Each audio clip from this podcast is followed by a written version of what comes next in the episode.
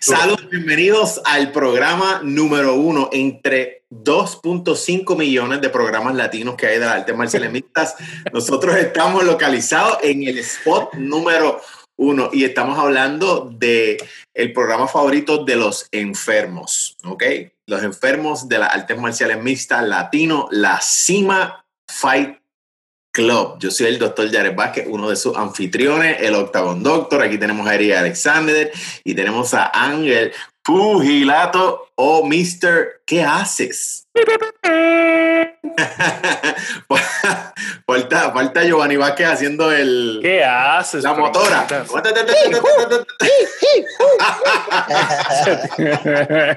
Desecho humano. Qué elemento.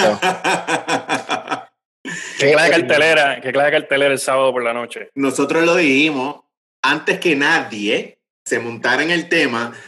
Está el, el tope de la montaña, la cima, dijo que esta pelea iba a ser candela y no estoy, no estoy muy correcto. Se crecieron. ser elite no tiene género. Es cierto. Ese, ese, es el hashtag. El ser elite no tiene género. Es cierto. Excelente pelea. Eh, las féminas llevan dos en el año que están en buen sitial para considerarla como entre las mejores peleas. Obviamente hay una gran distancia en lo que fue esta y la de Jean Wei Li y Johanna, pero la calidad, el saber que hace varios años ni siquiera se contemplaba que las mujeres compitieran en el UFC y que tan rápido hayan peleas de esta calidad, mira, éxito. Súper, súper. Es lo que necesitamos.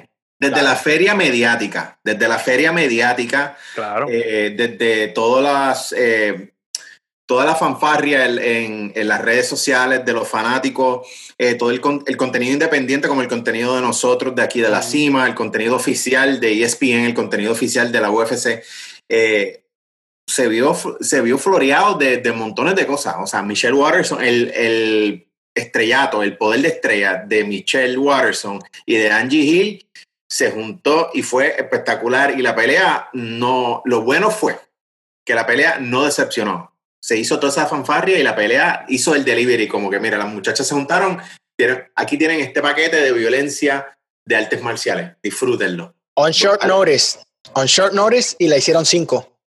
On cinco short rounds. notice se cayó. Hace, el, varias, el hace varias semanas Anthony Smith se la dieron a tres. Porque y a las nenas Norris, se las dieron a las nenas cinco asaltos. Tomaron el reto y dijeron, vamos a cinco. Respeto, un peleón.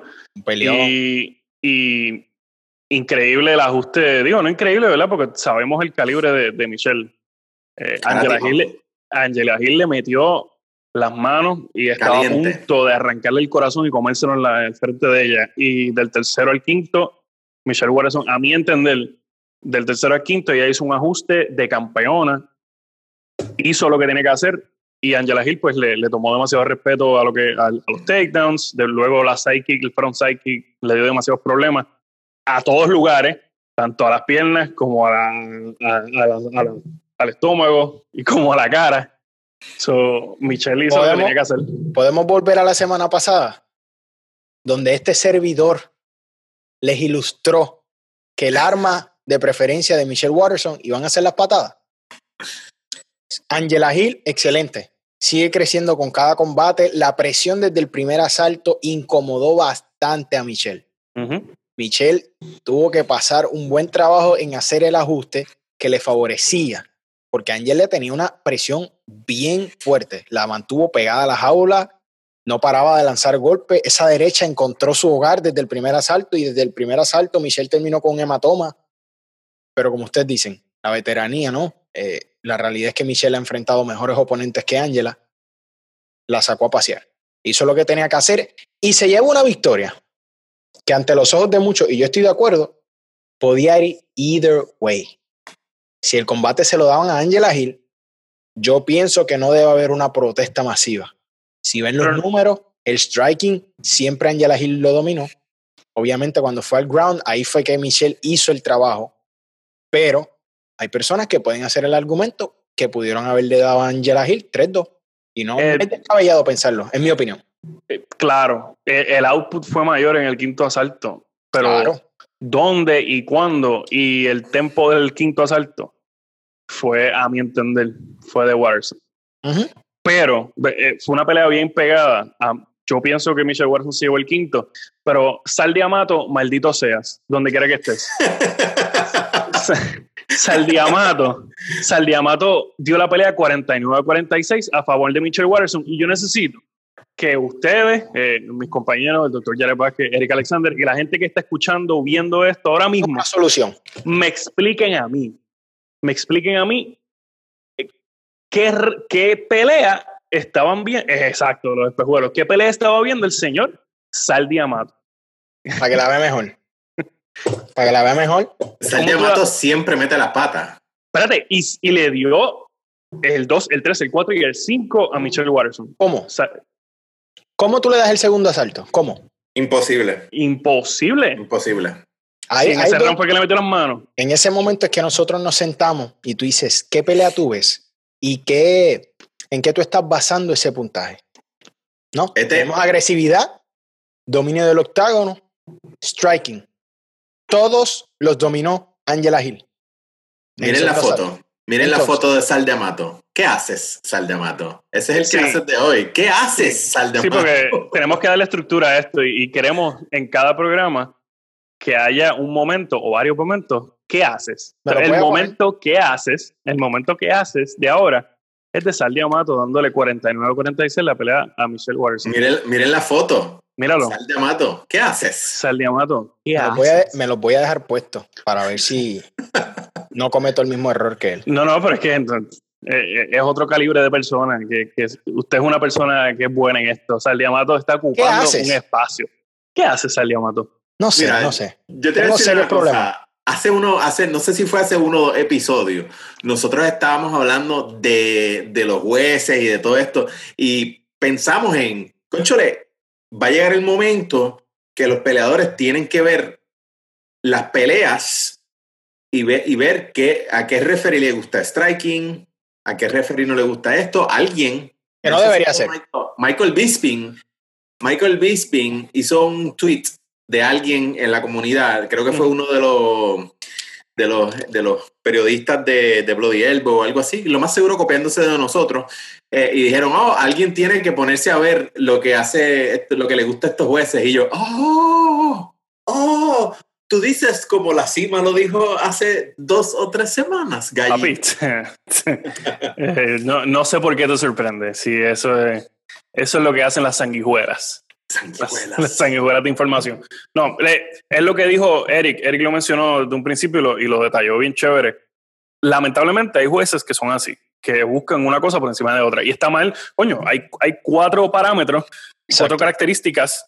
Eh, defensa, octagon control, eh, effective aggression, Coño, ¿cuán Pero qué mierda es el parámetro de Sal de Amato, porque Angela Hill lo dominó todos los parámetros. Entonces, ¿qué hizo Michelle Watterson para que en tu libro tú la vieras ganar ese salto. Yo quiero sentarme a tener esa conversación. Y que consta, la gente que está escuchando esta conversación ahora, estamos hablando del round 2 y de que Correcto, no estamos hablando de todo el combate. No, no, no, y de que Sal de ese asalto. Exacto, y de que Sal Amato es un infeliz que le dio la pelea 49-46 a Michelle Watson. Eso es todo lo que estamos diciendo. Estás mal, estás fuera de control y no deberías ser juez en más ninguna pelea en tu vida, pienso yo. Bien, es bien, bien, bien interesante eso. Y quiero hacer un paréntesis porque fue algo que se comentó para las personas que quieren entender un poco más a fondo, busquen en el Pugilato TV la entrevista con Luis Pavón, donde él describe un poco más a fondo el trabajo de un juez en el boxeo, que es bien similar. Y describe eso porque hablan, hablan de ese problema de las tarjetas y, y cómo pasa, y él habla sobre lo que sucede en Las Vegas específicamente con los jueces y ese tipo de cosas. Así es que bien interesante. Los jueces, los referís, todo eso es bien interesante. Así es que busquen esa entrevista con Luis Pavón. Y Luis Pavón dio mucha información necesaria. Valiosa. Que tal vez, sí, que tal vez en otros lugares pues le entrevistan sobre su inicio, bla, bla, bla, sus peleas favoritas, pero quisimos irnos por ahí porque no, nos importa esa información y queremos entender y que, y que los, ambos deportes mejoren, el MMA y el boxeo. Es claro, nosotros no hacemos esta, no son rabietas de nosotros porque, ah, no, esto tiene unas consecuencias a largo plazo en el deporte, en los fanáticos y en el bolsillo del atleta. Es lo que importa. ¿Me entiendes? Entonces nosotros no estamos aquí por pelear con Sal de Amato. A mí no me importa qué suceda fuera de eso, pero en el momento en que tú te pongas ese sombrero de juez, usted tiene que estar al máximo nivel disponible. Sal Amato, eres un mediocre. Toma, a fuego. Pero debe hacer un podcast con Adelaide Burr y Cecil People. ¿Será para que yo... ¿Qué se va a llamar eso? ¿Qué se va a llamar eso? ¿El trío de ciego? no, Tribula Mais. Tribula... Tribula Mais. Sal Diamato. Veo, veo. Adelaide Bird. ¿Y quién era el otro? Y Cecil People. Y Cecil People. Sí, vamos, eh, se va a llamar Three Blind Mice. Stevie Wonder, eh, José Feliciano y Ray Charles. Increíble. Lo escucharon aquí primero. Lo escucharon aquí primero. El, el mega podcast que va, que va, va a ir para Spotify como el de Joe Rogan, Three Blind Mice. Vamos Three Blind Mice. Nosotros habíamos hablado de qué podía pasar luego de este combate y las consecuencias. Sabíamos que era un combate que ambas necesitaban ganar. Eh, a pesar de que fue un combate cerrado y ante muchas personas, yo sé que van a decir, ah, Angela no pierde. Caballeros. Complicado. Se está empezando a complicar la situación. Angela Hill ya la cortaron una vez, por eso mismo. Sabemos que su actividad en este año le va a llevar una consideración especial. El UFC no la va a cortar tan rápido porque ella ha sido una company woman, ella ha estado ahí para reemplazar cuando la, varios peleadores se salen en último momento, so sabemos que no la van a cortar sin, sin hacer muchas consideraciones. Pero es bien importante para ella volver a la ruta ganadora inmediatamente. Eh, ya no puede. No espera, el tiempo. No, no, no. Que ya tiene que agarrar otra pelea, inmediatamente se la ofrezcan. Siento que el nivel, a pesar de que perdió, siento que el nivel evolucionó aún más de lo que hemos visto de ella. Esa agresividad me gustó desde el primer asalto porque, seamos honestos, ¿cuántas veces Angela Hill va a ser main event? Posiblemente el próximo es a tres asaltos. Y un combate a tres asaltos con esa presión está bien difícil que se lo ganes a ella. Claro, claro. Está bien difícil. Eso está dos a uno todos los días. En el bolsillo, ¿cómo? No hubiera ganado. Llega a ser tres rounds. Esta pelea es de Angie. ¿Cómo? aquí, aquí lo que sucedió fue en el tercer asalto, Michelle Watson, obviamente, tiene tela de campeona, ha peleado y ha perdido y ha ganado con los mejores de, las mejores de los mejores. Y lamentablemente, Michelle Watson agarró ese takedown, la mantuvo en el suelo, aunque no hubo mucho daño, podemos decir, no hubo mucho ground and pound, pero. Hubo control. Hubo control y Angela Hill no pudo salir. Claro. Y en su cerebro eso se registró como que ahora que hay un problema serio que yo no estaba considerando en los primeros asaltos porque yo le estaba metiendo las manos, le estaba dando duro y no tenía este, yo no tenía que preocuparme por este elemento. Y ahora ese elemento le añades el sidekick de frente y no, ya no tienes más nada que hacer. Creo que pocas personas consideraron ese aspecto y la evolución de Michelle Warrison en el suelo jugó a su favor por completo. Ahora, podemos hablar del hecho que Angela Hill comenzó a competir a los 24 años, comenzó a entrenar kickboxing a los 24 años, caballero. ¿Cuántas personas pueden cerrar esa brecha de calidad y experiencia en tan poco tiempo. Ella, eh, pocos. Creíbles, muy pocos. Muy pocos, hay que darle crédito. Por eso yo pienso que, como les digo, va a haber una consideración antes de pensar en cortarla a ella. Pero de igual manera ella tiene que sentir mucha urgencia y volver de inmediato a la ruta de ganadora. Sí. Eso es así, eso es así. Hay una parte de los peleadores que, que, no se puede desarrollar en un tiempo corto y es la, psicología del competidor. O sea, hay los atletas de toda una vida, por ejemplo, los, estos muchachos que Dana White filmó ahora, los hermanos Cossi, llevan, llevan en las artes marciales mixtas desde, y en, en wrestling, bueno, desde que son nenes en pamper. Eh, todo esto, por ejemplo, Demian Maya está grapleando de desde que, bebé? me imagino, desde, toda esa gente empieza desde bien pequeño. O sea que están, la psicología de competir es, otra cosa completamente distinta a la fisicalidad de competir, porque Angie, Angela Hill, si tú la pones en un, en, compara, en comparación con Michelle Watterson, el cuerpo de Angela Hill es el cuerpo de una atleta profesional la, densidad muscular de la espalda de Angela Hill era otro nivel. Ayer yo estaba súper impresionado con la capacidad cinética y física de Angela Hill como una atleta profesional. Yo dije, no, esta, esta mujer eh, eh, llegó a otro nivel, inclusive. O sea, cada vez que yo la veo en la pelea, la veo más lean, con menos porcentaje de grasa en su cuerpo, eh, con unos golpes que son súper directos, súper limpios, una técnica que mejora, pero lo que no se practica en el gimnasio se practica adentro del octágono y es la capacidad de sobrepasar la adversidad psicológicamente y es los competidores que llevan tiempo, como Michelle Watterson, compitiendo desde que era pequeña en el tema marciales mixtas, ese, ese metal o, o, esa habilidad se tarda más en desarrollar. Y yo creo que a Angie le falta un poquito en eso. Esto definitivamente, esto es un, un, notch más en esa experiencia para ella. O sea que la, la próxima pelea de ella de cinco rounds, ya ella sabe que no puede bajarle el pie en el acelerador en el quinto round eh, o descansar eh, en ciertos rounds. Y para mí no, no yo sé que es eh, no, no glitchy, este, la palabra que estoy buscando es cliché, decir que el stock de las dos subió, pero como usted dice, el stock de las dos de ellas subió, pero esa parte psicológica que no muchas personas la, la mencionan, es lo que importa en Angie y yo creo que esto va a ser a un aspecto positivo para ella. Mira, algo que tenemos que entender. Ya para Angie no hay paño tibio. Ya Angie es considerada una veterana.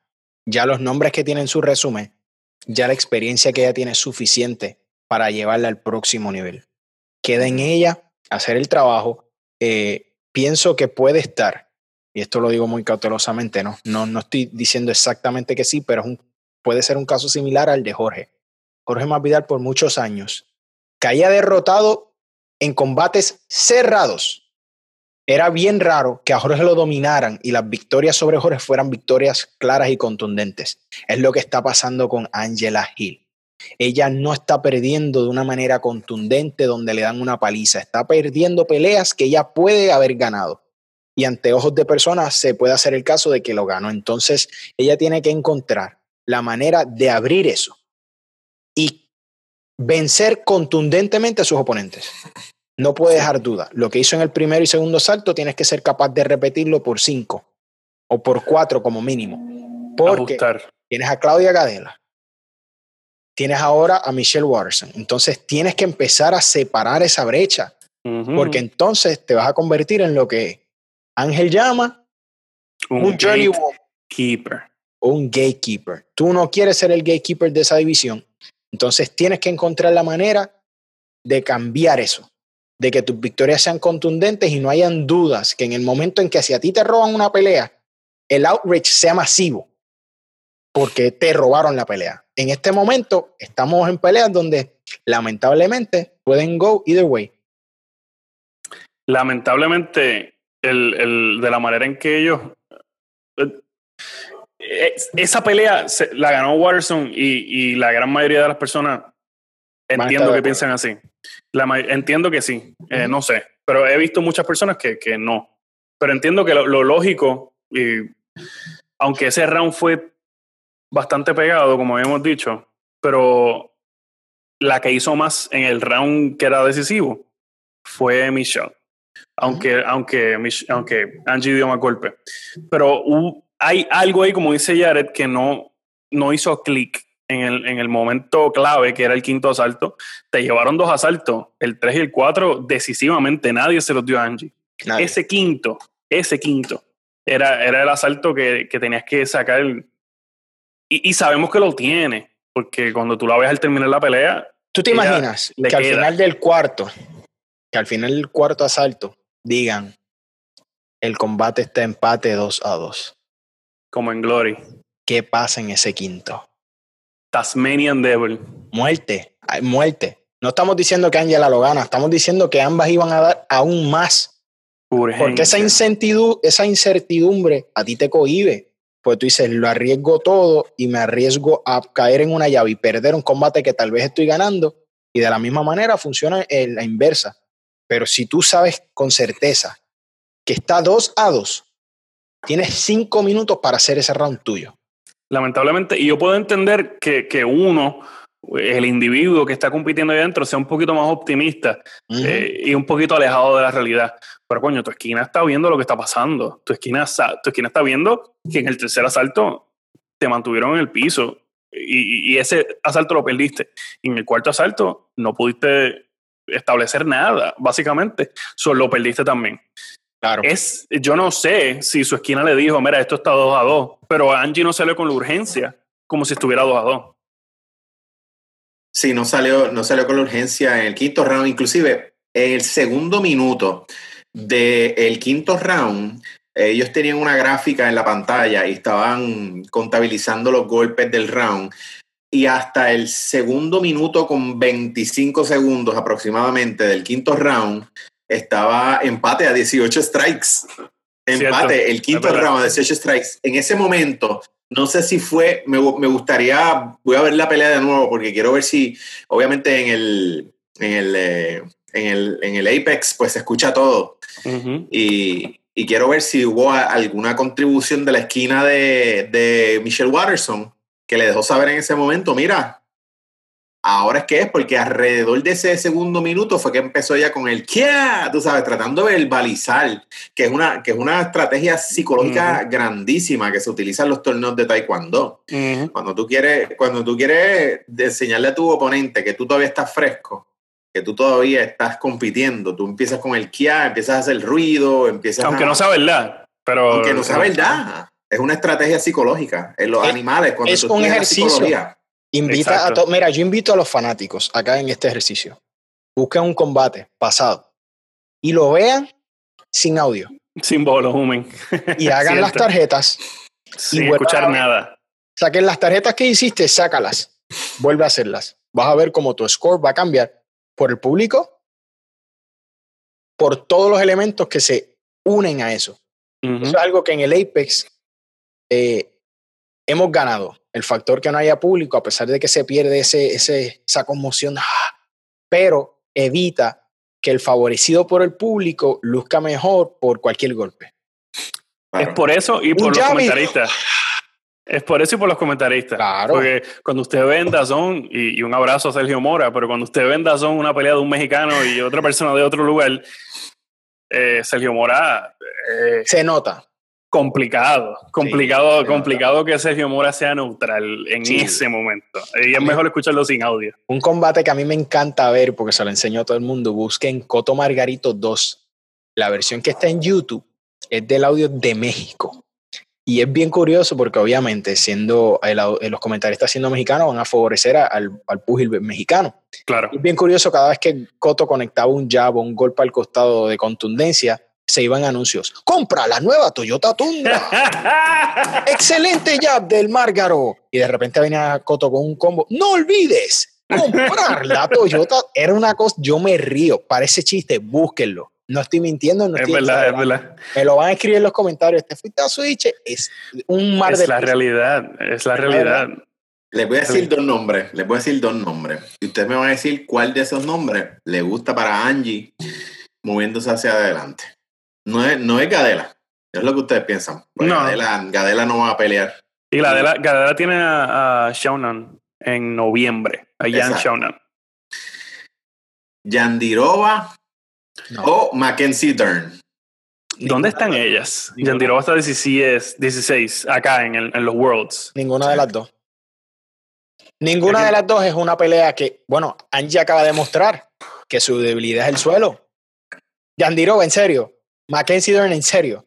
Imposible. ¿Quieres matar? ¿Tú quieres que la Tú me perdonas. Y yo sé que muchos no querrán, pero como dije, ya no hay paños tibios para Angie. Yo la amo y la adoro, pero Angie tiene que arrancarle la cabeza a Claudia Gadela. Eso que puede esperar, puede esperar. No, claro, yo sé que, que esperar. Tiene que esperar. Claudia tiene, tiene que esperar. Pero para mí es el combate que con una victoria sólida y contundente te vuelve a meter al mix. Estoy de acuerdo. Te vuelve a meter al mix porque demostró poder ganarlo. Ya sabes, porque ya te ha pasado en dos ocasiones, que soltar el, el acelerador en un punto dado te pasa factura. Te cuesta. Y ya no hay excusas. Tú pierdes. Con Claudia Gadel una segunda opinión, pues lamentablemente tal vez teníamos unas expectativas irreales sobre tu persona.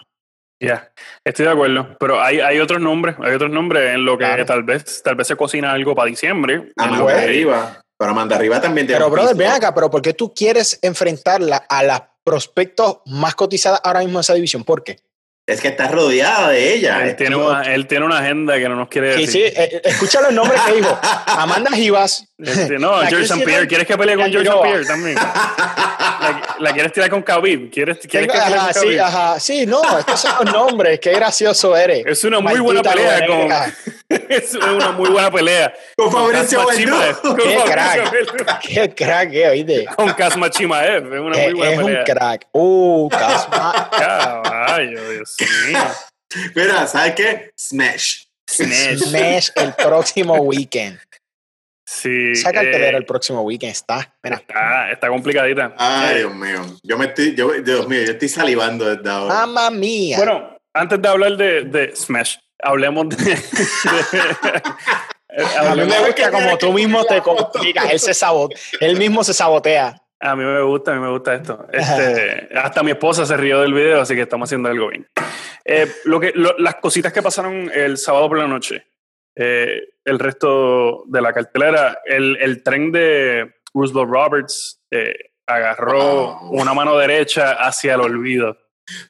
Dos consecutivas, ¿verdad? Dos derrotas consecutivas.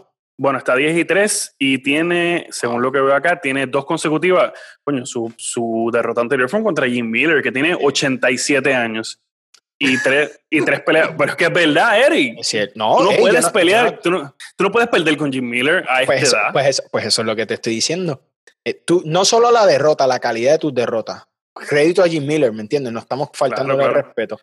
Pero a la edad de Roosevelt, tú no debes estar perdiendo con, con veteranos. No, Estamos hablando de la persona con más experiencia dentro del UFC. Más que nadie, absolutamente nadie ha peleado más que ese hombre dentro de esta compañía. Entonces, es, es feo, es feo.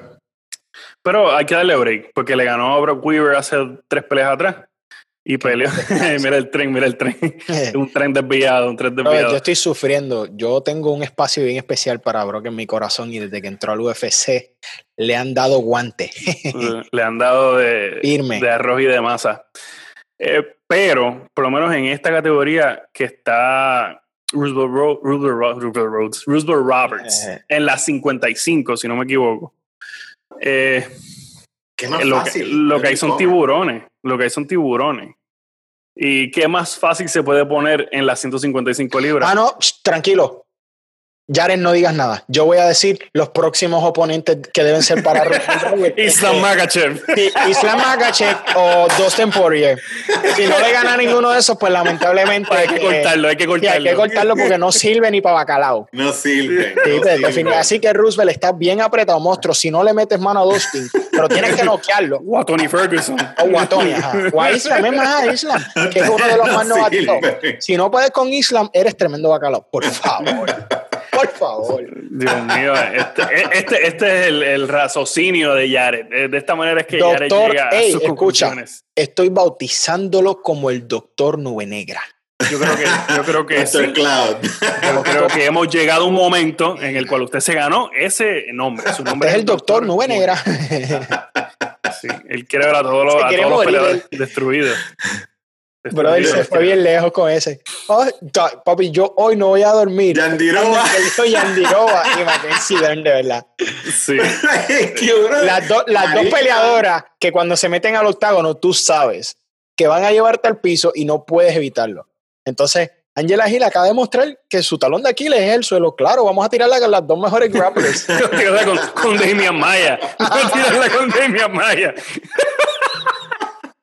Tengo, ahora tengo serias dudas sobre ir a una consulta con Yaret. el doctor Yaret, yo creo que yo necesito ni replacement. Papi, tranquilo, 12 millas al día. Eso es lo que tienes que correr. Eso es lo que tú necesitas. Si no puedes, entonces te cambiamos la rodilla. Sí. Tienes problemas de talón de Aquiles, ponte unos patines y que te jale tu esposa en el carro. Exactamente. el dolor, el dolor es la debilidad huyendo del cuerpo. El, dolor purifica, como decían los oh, nube negra. Mira, este, la trampa de Ed Herman, que, que a Yare le encantó eh, lo que pasó ahí. A la gente que no lo vio, en un combate de las 205 libras, Ed Herman, un veterano que tiene muchas peleas en la UFC solamente, estuvo en la tercera season del, del Ultimate Fighter, si no me equivoco, eh, se enfrentó a un muchacho, Mike Rodríguez, joven, que le estaba dando hasta, hasta con el corazón. Y en el segundo asalto, si no me equivoco, fue que Mike Rodríguez conectó dos rodillas en el estómago, cerca del área pélvica, podemos decir, pero realmente no fue, completamente legales, completamente legal. Completamente legal. Y Ed Herman lo vendió. Eh, se merece un par de Oscar como mejor actor de reparto, eh, supporting cast, como todo. Y, y, el árbitro se lo dio, el árbitro le dio los cinco minutos para que se recuperara de un golpe que fue totalmente legal, se recupera en el próximo asalto, pone a dormir. No, fue como una Kimura. Como una Kimura, casi le arranca el, el hombro a Mike Rodríguez. Sí, que es una, una sumisión que casi no se, eh, casi no se da en las peleas. yo entiendo que esta, esta, la Kimura, esta es la primera o la segunda del año en, en UFC, porque es una sumisión que se defiende también, eh, que pues no se ve casi, rara la vez que se ve. Y un veterano como Ed Herman, pues logró, logró darle el toque especial para, para poder someter. Usualmente se utiliza como, un, como una herramienta para hacer un sweep, ¿verdad? O una un reversa, una reversa de posición eh, para eh, caer encima del oponente. Eh, es interesante esta, esta pelea porque me pone en un punto de que tengo que revisar las reglas que son muy diferentes de boxeo. En boxeo, si tú das en la, debajo de la faja, es un golpe ilegal. Pero en, las artes marciales mixtas es muy diferente. Y la rodilla, tú puedes, la, tú, nosotros vemos a los peleadores dando rodillas en el muslo. Exacto. En el lateral, en el glúteo. O sea, que son sitios raros para las personas que, que frecuentan las peleas de boxeo y de arte de kickboxing. Pero esta rodilla da en lateral, en la pelvis lateral, completamente legal completamente legal. ¿Que pudo haber resonado y irradiado eh, al testículo? Sí, pero es legal, es legal. Si el golpe es tan fuerte y tan bueno, porque, ¿cómo se llama el muchacho? ¿Rodríguez o...? Mike Rodríguez. Mike Rodríguez. Mike Rodríguez tenía, y, lo, y, y fue una cosa que se vio practicando en, ¿sabes? Cuando presentan el video en el Apex, en, el, en los camerinos, él estaba practicando con Joe El dirty boxing, los codos y las rodillas, y dicho y hecho. El game plan lo enseñaron antes de empezar la pelea y, lo, y funcionó a todo. El referee se la robó. ¿okay? En el boxeo, para, y no es para corregirlo, no, pero si no es exactamente la faja, eso siempre está a discreción del árbitro. La norma es que se utiliza la faja, pero van a haber casos donde la faja está más arriba, más abajo y el árbitro es el que determina. A mí me encanta en todos los deportes eh, siempre hay puntos grises en las reglas. Y aunque no lo parezca, hay gente que las conoce muy bien esos puntos y los explotan al máximo. Claro. En el boxeo podemos hablar de un salido, salido lo explotaba un poquito más allá del máximo. Pero un gran ejemplo, Miguel Cotto, cuando enfrentó a Gianluca Branco, estaba teniendo problemas. La defensa de Gianluca estaba complicada y Cotto no encontraba cómo penetrar. ¿Sabes qué empezó a hacer Cotto? Empezó a darle en los brazos hasta que literalmente le dislocó un brazo y Gianluca no podía ni subirlo y eh, no voy más. Entonces, en las reglas, ¿en dónde dice que no puedes hacerlo? En ningún lugar. Hay personas que le vas a ver malo, le vas a ver agrio, pero hey, si no está tipificado en las reglas, tú tienes que tratarlo. Tú tienes que tratarlo y a pesar de que a muchos no les va a gustar, siempre hay esos puntos grises donde un veterano los va a explotar a su favor. Claro. Y eh, ahí es el trabajo de quien ustedes dicen, del árbitro, de tomar control y permitir o no permitir. De acuerdo.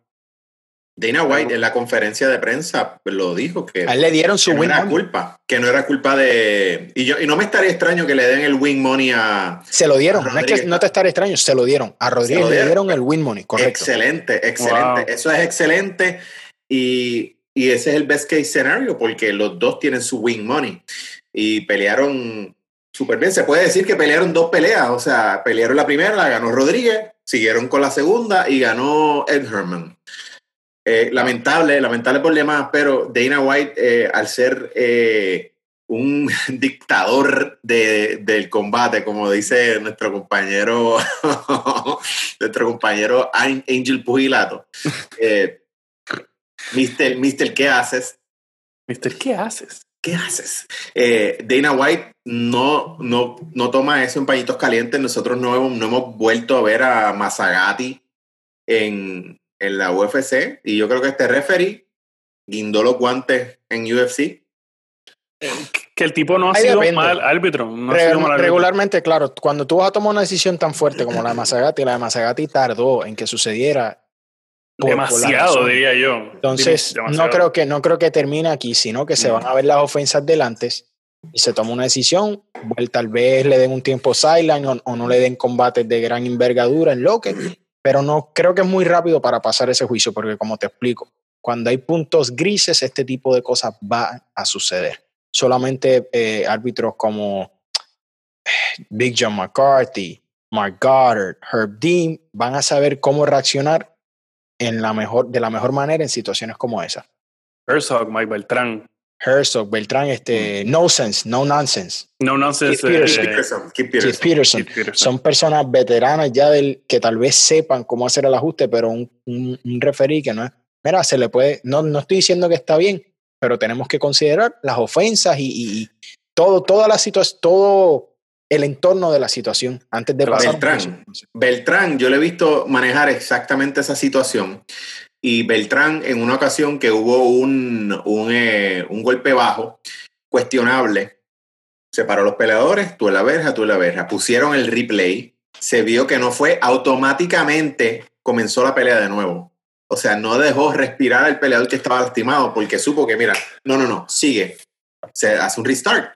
Si él, hubiera, si él no le hubiera dado esos cinco minutos de recuperarse a Ed Herman, Mike Rodríguez se lo gana. Mike Rodríguez se lo gana en ese mismo round, en ese mismo round. Sí, estaba acabado. Lamentablemente. Y, y, es, y es, el problema con las reglas es que si él ve el replay, tiene que ser un fight ending sequence, o sea, una secuencia que terminó la pelea, es lo único que se puede chequear en el replay. Yo estoy en súper desacuerdo con eso. Claro, claro, hay cosas que el deporte no es perfecto. Si este tenemos, si tenemos el uso de replay, oye hermano, vamos a utilizarlo en todo momento. Como el NBA. claro que sí, porque mira lo que está pasando en el boxeo. Ahora en la cuarentena esto se ha visto bien firme en las carteleras de Golden, de Golden Boy, no de Top Rank. Se van al replay y de repente todo el mundo está perdido. Espérate, se acabó, no se acabó, se puede usar o no se puede usar. Oye, permita que se use el replay. Disculpen, no solamente en, en Fire Ending Sequences.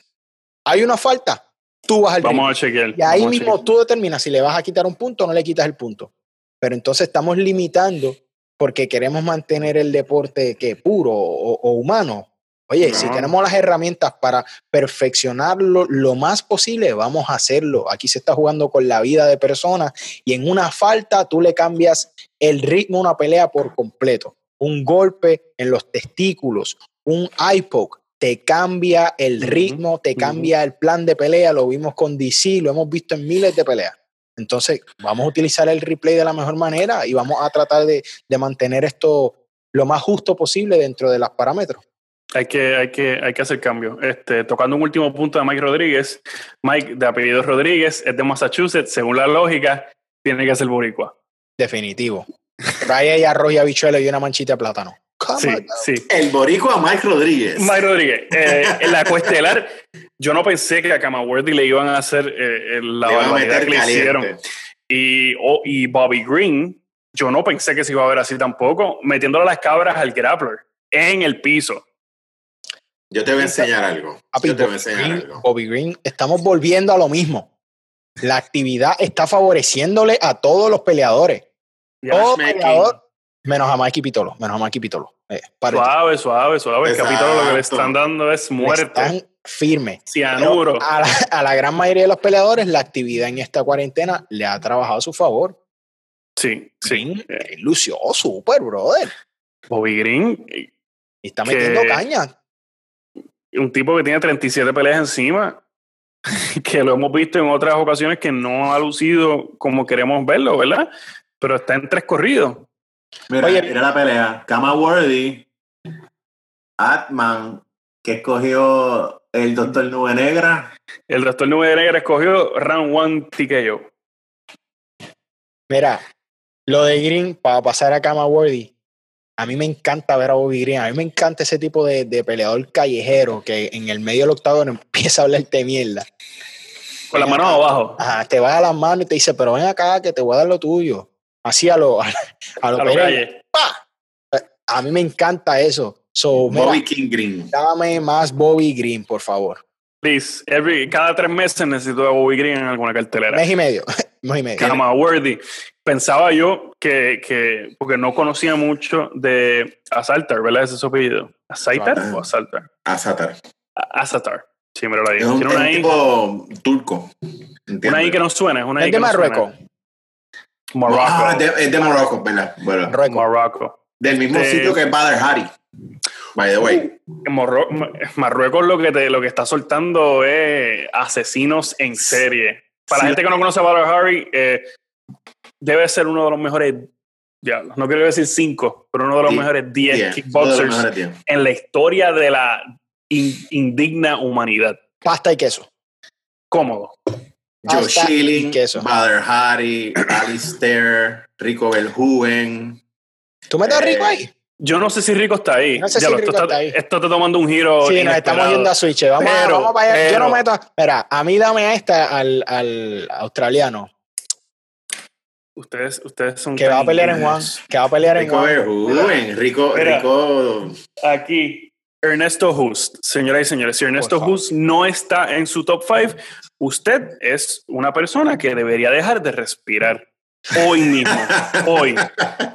Ernesto Hus. The Flying Dutchman. Eh, John Wayne Parr, por favor. Gracias. Es que, John Wayne Parr, no sé. Pero muy tight, está, muy tight. Sí. Ey, Nicky Holsken, Nicky Holsken. A mí me encanta Nicky Holsken. No, porque entonces metemos a, metemos a Sainchai como el mejor de la historia, entonces. Porque no, él es intocable. Sainchai. Ah, yo te estoy diciendo, Sainchai puede estar en esa conversación. Y el otro, el que parece que está hecho de madera. Si a mí me dicen que yo tengo que enfrentar a Sainchai, yo voy a pedir dos rifles de asalto automáticos. y pierdes. Tres handgun y C4. Y, pierdes. Como la cosa puede estar eh, 50, este, 60-40 a favor de Sainchai todavía. Sí. Eh, el, mundo del kickboxing es un mundo bien interesante y tenemos que darle cariño. Pero Volvemos, volvemos. Últimamente, en estos últimos años, no se le ha dado el cariño que se merece. Y, volvemos con eso en algún otro momento. Pero eh, Acetar le arrancó la cabeza a Kamaworthy y, y yo no pensé. Eh, esta fue la sorpresa para mí, esta, más que Bobby Green, porque Bobby Green es un tipo veterano y tiene eso en el tanque. Pero esto que le hicieron a Kamaworthy, esto no tiene nombre. Fue, fue, bueno, una prendida. Le dieron una prendida a Camagüey. Mi hermano, que yo sé que nos está viendo, un saludo. Un saludo. Y me dice, le están dando, pero firme. Sí. Le están dando pasta y queso. Sí. Gandinga. ¿Me entiendes? Bueno, uno con 33. Un minuto, eso fue lo que duró. Un minuto con 33 segundos. No hubo de respirar para Camagüey. Es como que. No. Bienvenido. Hola. ¿Qué tal estás? Aguántate esta resma de puños. esta resma. ok. Este faldo de golpes. Exacto. Y vaya a dormir. Buenas noches. Eh, que la pases bonito. Vuelva pronto. Exacto. pero otro, otro que, que vale mencionar es Billy Quarantillo, Billy Q. Billy Q es un animal. ¿De dónde él sacó? Eso fue una derecha. ¿De dónde él sacó esa mano derecha? La sacó desde Júpiter. Billy Q le dio un recto y era un, el oponente de él también era de eh, Middle Eastern, era una... no, no, no. Ah, yo creo que sí. Estoy viendo otra persona, discúlpame. Billy este, Quarantillo, wow. Es un animal. Se enfrentó a Kyle Nelson de Canadá. De Canadá. Monster. Sí, pero ahí también de Canadá. En Canadá hay muchas muchas personas que entrenan, son. son de diferentes lugares, sí. Exacto, son de Rusia, Middle East, de Dagestán. Cuando tú. Cuando eh, a mí me tocaba ser el médico de ring de la, de la, de los, del clásico de Muay Thai, del TBASA, el torneo, eso eran. La mayoría de las personas eran de Canadá. Circa 1940. Sí, por, ahí, por ahí. Del Saliendo de la universidad al 2000, al, 2000, ¿hasta cuándo fue que yo lo hice? El 2017 fue que hice el último torneo. Hace tres años atrás. Y ahí uno ve, uno ve, Sí, Canadá está duro en el kickboxing y Muay Thai. Todo el mundo, la mayoría de Canadá con la bandera del de, el Maple Leaf arriba. Es muy grande este, allá esa, son, son otros son otros animales, brother. Yo estaba con un, eh, atendiendo a un peleador de, okay, que vino de Tailandia, ¿ok? A pelear en el torneo de Muay Thai. Iba para las finales. Lamentablemente se arrancó un dedo casi, ¿ok? El dedo gordo del pie imagínate que toda la piel de adentro se les, se les raja porque se le encajó en el turnbuckle en una de las cuerdas cuando tiró una pata, ¿ok? Eh, eh, había que cogerle puntos. Yo le cogí 17 puntos. Y él me decía, doctor, I fight tomorrow. Eh, bandage, bandage and fight tomorrow. I love it. Brother, yo, mira, dile que no, va para ningún lado. Y empecé, y yo, este, ojalá no me dé un low key este tipo aquí, porque no me, me va a mal lograr. Pero, empezó a llorar. ¿Era cobrando? ¿Ellos cobraban estos aficionados? No, esto, es que acuérdate, esto es el, el, torneo más prestigioso de Estados Unidos de Muay Thai. It makes sense. Tres días. Es el, el, anual y va. Bueno, ha ido, Sanchay ha ido para allá. Ha ido, bueno, Boacao. Yo conocí a todos esos peleadores. Van allá, toda la gente de, de Rick Rufus. Eh, bueno, todas, las escuelas, todas las escuelas de artes marciales mixtas traen a sus peleadores jóvenes para cortarse los dientes con los de Tailandia que, que vuelan y se quedan cuatro días aquí en Estados Unidos. Son cuatro rings cuatro rings, uno al lado del otro, peleas desde las 6 de la mañana hasta las 6 de la tarde. Cácata. ¿Ok? La peste a mentol en ese coliseo no aguanta ¿Qué, brother? Mira, vamos a un abrazo a Brian Berberena, eh, caballo, sabemos que, que eh, sangre colombiana, y a Sabina Mazo también. Un abrazo y muy buen trabajo a ambos. Eh, un trabajo que hizo, Sabina Mazo puso a dormir a Justin Kish y no le sacó aquello que te conté. Este, eh, vamos, el, el, evento próximo es Tyron Woodley contra Colby Covington. Eh, ¿Right? Si no me equivoco, esa es la pelea Damos unos early prediction. Damos unos early prediction. Es que es este sábado ya, ya este sábado, y hay que darlo. Y con esto nos vamos. UFC Vegas 11, Colby Covington contra Tyron Woodley. ¿Qué ustedes piensan? Ok, yo te voy La mente. La mente dice sí. que Colby domina, que sigue luciendo como ha lucido en sus últimos combates para mantenerse posicionado como uno de los mejores. Pero mi corazón dice que volvemos a ver a Tyron Woodley y domina de una manera sorprendente a Colby Covington para recordarle a esta gente quien en su momento fue considerado uno de los mejores en esta división. Yo espero que eso sea lo que pase porque me gusta mucho Tyron eh, y, es fácil odiar a Colby. Eh. no, no, toma mucho trabajo. Vamos, que, que la división necesita les voy a romper el corazón a ustedes ahora mismo. No, no entendemos que, sí, es que Tyron ya yo tiene muchas lesiones. Ya yo te quité, ya yo te quité el arma nube negra. Te quité la gloria. Ya no puedes, ya no puedes de esparcer tu negatividad sobre nosotros. Sí, se supone lo lógico es que Colby Covington gane. Lo, lo termina. Él lo va, lo va a terminar. lo va a terminar. Lo va a terminar porque son cinco rounds. Como dice Eric, lo que se ve aquí no se ve ni en Netflix. Son cinco rounds. Eh, Tyron Woodley no aguanta cinco rounds. Chico, aguantó cinco rounds con Duriño, pero ¿qué haces? Aguantó cinco asaltos con Duriño. Los aguantó si lo tenía. Estaba Dana White este, poniéndole tape en las piernas para que se pudiera quedar parado. Había, Pero no. Eh, había alguien en green screen aguantándolo, forrado de green screen. ¿Qué haces?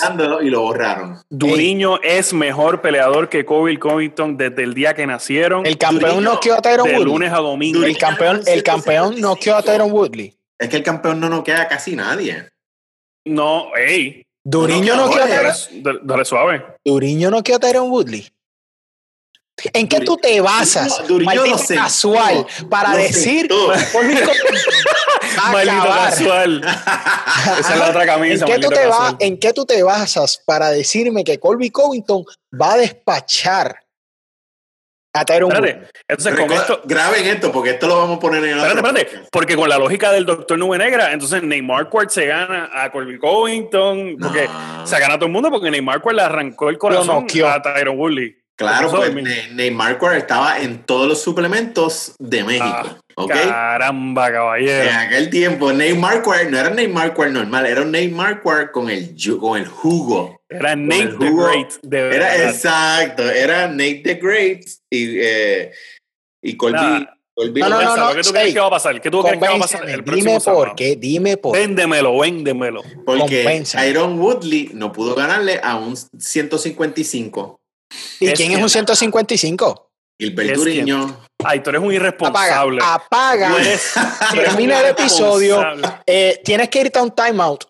En el próximo episodio vas a estar en silencio por los primeros 10 minutos. Esto es un muy buen programa porque tuvo dos segmentos de qué haces, porque ahora este es el live, live right now. Pero este, está, este está en este. Que, maldita sea, ¿qué tú haces? ¿Qué tú haces? Yo creo que te vas a llevar, te vas a llevar enredado a Sal Diamato como el tipo más odiado en el No, no, no. Tú te vas a ir a la barra con él a darte un trago. y, lo vas a ir a buscar a la No. Yo quiero pensar que tú tuviste un mal día. Y tú no estás pensando con claridad. Yo te recomiendo eh, un poco de descanso. el silbato de la muerte. El silbato de la muerte. el silbato azteca de la muerte. Yo te estoy, mira, Ace, yo te estoy haciendo esta recomendación. Escúchame.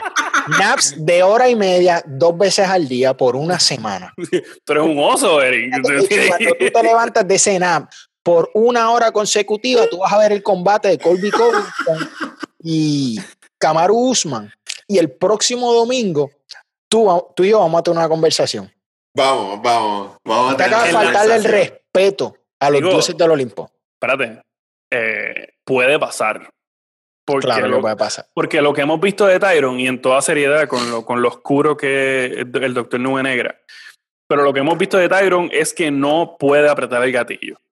Y, y, Colby ha demostrado, con lo que Colby hizo con Robbie, ese Colby con el último Tyron que vimos, es una combinación muy peligrosa. Demasiado. En toda seriedad. Pero yo espero que con este campamento que ha tenido Tyron con un más Vidal, que es un tipo que le gusta el cocoteo, y, lo que hemos visto de Tyron. Compañero, compañero, y no, yo no soy de dejarme llevar de lo que dicen en, las redes y en los previews de las peleas. en, el build en el build Exacto, en el build Pero según Tyron, Jorge lo llamó a capitulación y le dijo: Hey, chico, yo te aprecio un montón tú estás teniendo el mismo problema que yo tenía. Vamos a entrenar. Yo me comprometo a ayudarte y vamos a encontrar esa llama que tú has perdido, esa capacidad de apretar el, acelerador cuando es necesario. Oye, Jorge lo hizo. Jorge lo hizo. Eh, han hablado de que son muy amigos, siempre habían querido entrenar y es un muy buen training partner. Conoce a Colby, conoce las fortalezas y las debilidades de Colby, entonces si hay que buscar el training partner perfecto, yo creo que era Jorge. Entonces, las, los dados, los chips están en las manos de Tyron Woodley. Él decide qué sucede en este combate, porque Colby, tenemos un Colby. Colby agresivo, puede luchar, buena defensa y ha mejorado su striking masivamente. Entonces, Tyron tiene la, la, todas las cualidades para contrarrestar eso. Está en él utilizarlas. Sí, yo entiendo que si este Tyron que viene ahora es, un Tyron un poquito, un poquito más agresivo del que vimos en la última pelea, tiene, tiene lo necesario para llevarse a, Colby siendo, siendo objetivo. Pero todo apunta a que en realidad Tyron va en declive. Y yo no quiero, no, yo no lo quiero decir, pero eso es lo que parece. Desde que le quitaron su campeonato, las lesiones que ha tenido en la mano, la mano derecha, que es la que usa para arrancarle la cabeza a la gente es la que está lastimada. Eh, a menos de que él haya hecho algún procedimiento ¿verdad? extenso en, su coyuntura, en sus manos, no sé, no sé cuán real puede hacer eso. Son muchos factores, lo físico, cuánto es mental. Lo sabremos el sábado. Pero yo sigo pensando. Mi corazón dice Tyron. Sí, mi corazón dice Tyron, mi mente dice Colby, pero de ninguna manera veo a Colby tampoco noqueando una rendición también está complicada porque Tyron hasta poco, o sea, todavía puede ostentarle el mejor récord de takedown defense. Llevar a, Tyron al suelo es bien difícil y más difícil aún es mantenerlo. So, un submission lo veo bien poco, bien poco. Entonces, no sé, si veo un knockout, lo veo más a favor de Tyron que en su contra. Porque sabemos que a Colby cuando lo tocaron con limón, Kamaru lo pudo tirar al suelo. Obviamente estaba bien desgastado después de una guerra, pero yo pienso que Tyron pega mucho más fuerte que Kamaru Usman. Entonces tiene las herramientas para lastimar a Colby. De acuerdo, yo estoy de acuerdo. Mi cerebro dice Colby también, todo apunta a que Colby puede llevarse una decisión. Claro. Eh, bien contundente. Si él gana por decisión, estoy seguro que será bien clara.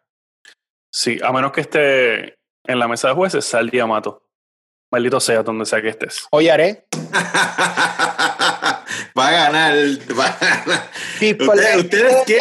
My best friend. son panitas, son panitas, son panitas. Se hambre con la miseria. ustedes le tienen fe al que fue a decisión con, con Maya. Estás, estás volviendo a resbalarte en el mismo plátano. Yo necesito que tú pienses. Estás diciendo que hizo una decisión con Damian Maya, posiblemente el mejor grappler que ha tocado el octágono. ¿Es, algo descabellado?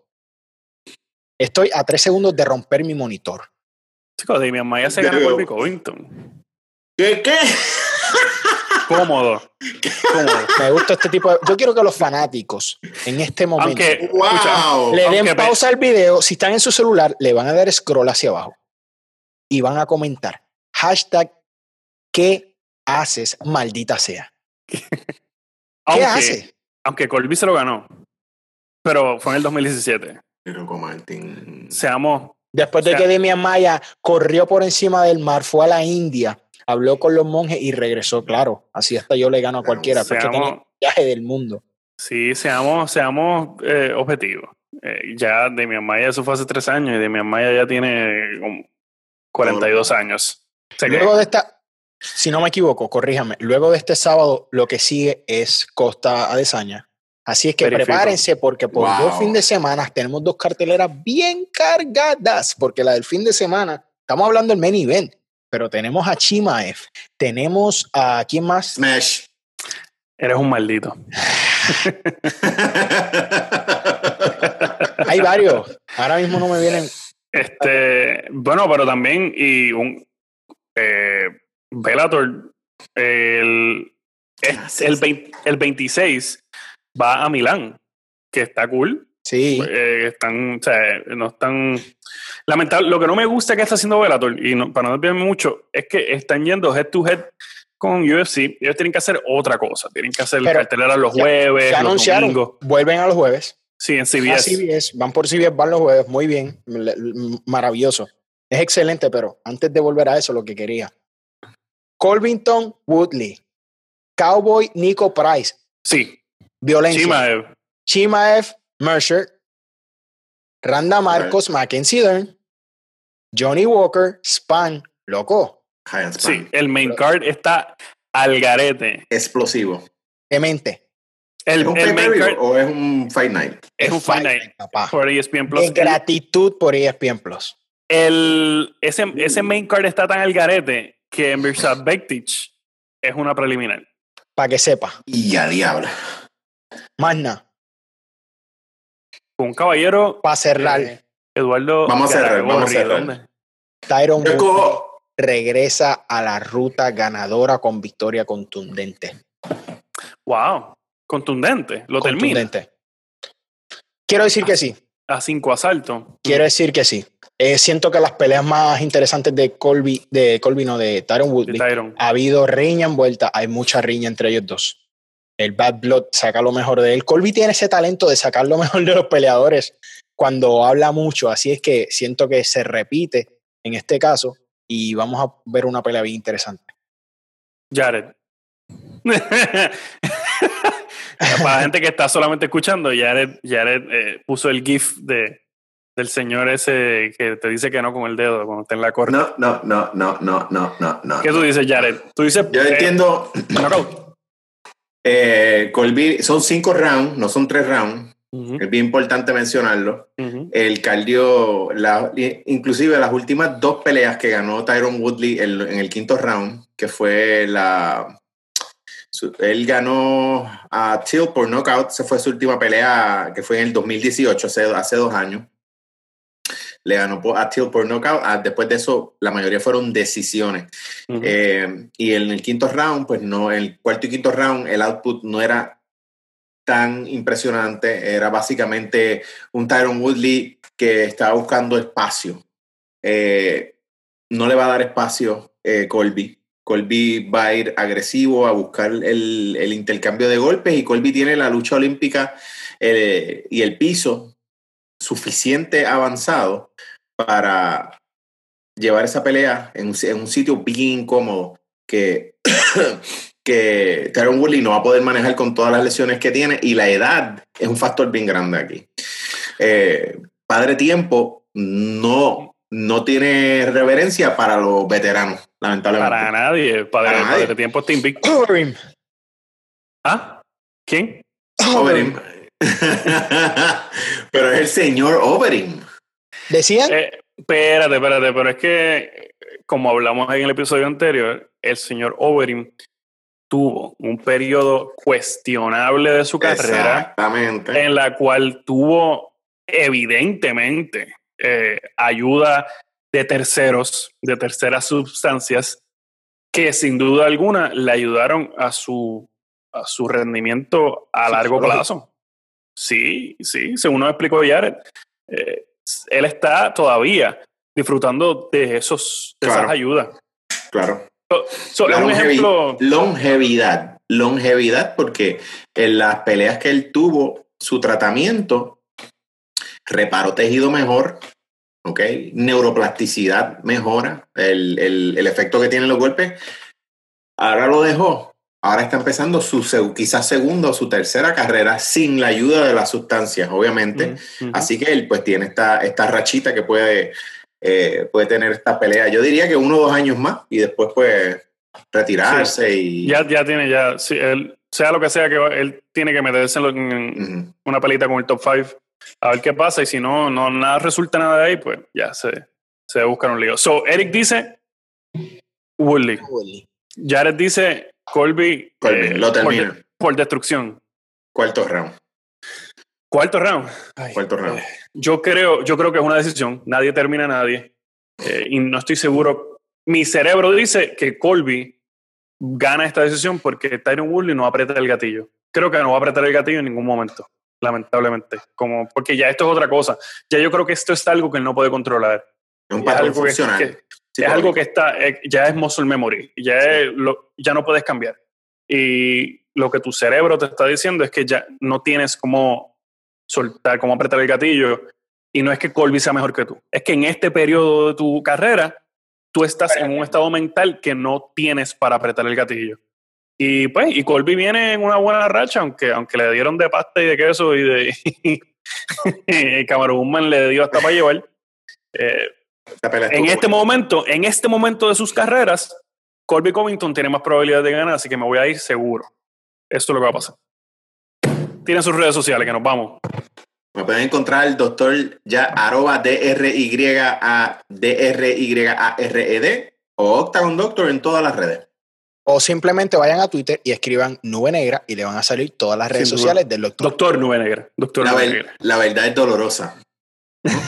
¿no? la verdad sí, pero ser Nube Negra no. Eric Alexander, Liga Combate. Eso es todo. Liga Combate. Eric Alexander. El mejor de los mejores. Eh, si están escuchando esto después de, que salió la, mi conversación en el pugilato con Zule Murbina, pues escúchenla, escuchen esto. Eh, Zule Murbina Sí, durísima. Una de las mejores eh, prospectos, podemos decir, mexicanos ahora mismo, eh, de Hermosillo, Sonora, y necesitamos gente como ella en el boxeo femenino, en el combate femenino en general. Eh, ser elite no tiene género. Y con eso nos vamos. El pugilato, Facebook, Twitter, Instagram. Nos vemos en la próxima. En la cima, Facebook, Twitter, Instagram. En YouTube, la cima. Fight Club donde quiera que usted quiera conseguirnos, en todas las plataformas de podcast, Spotify, Apple, Stitcher, iHeartRadio, hasta en Radio AM vamos a estar. La cima Hasta la próxima, Corillo.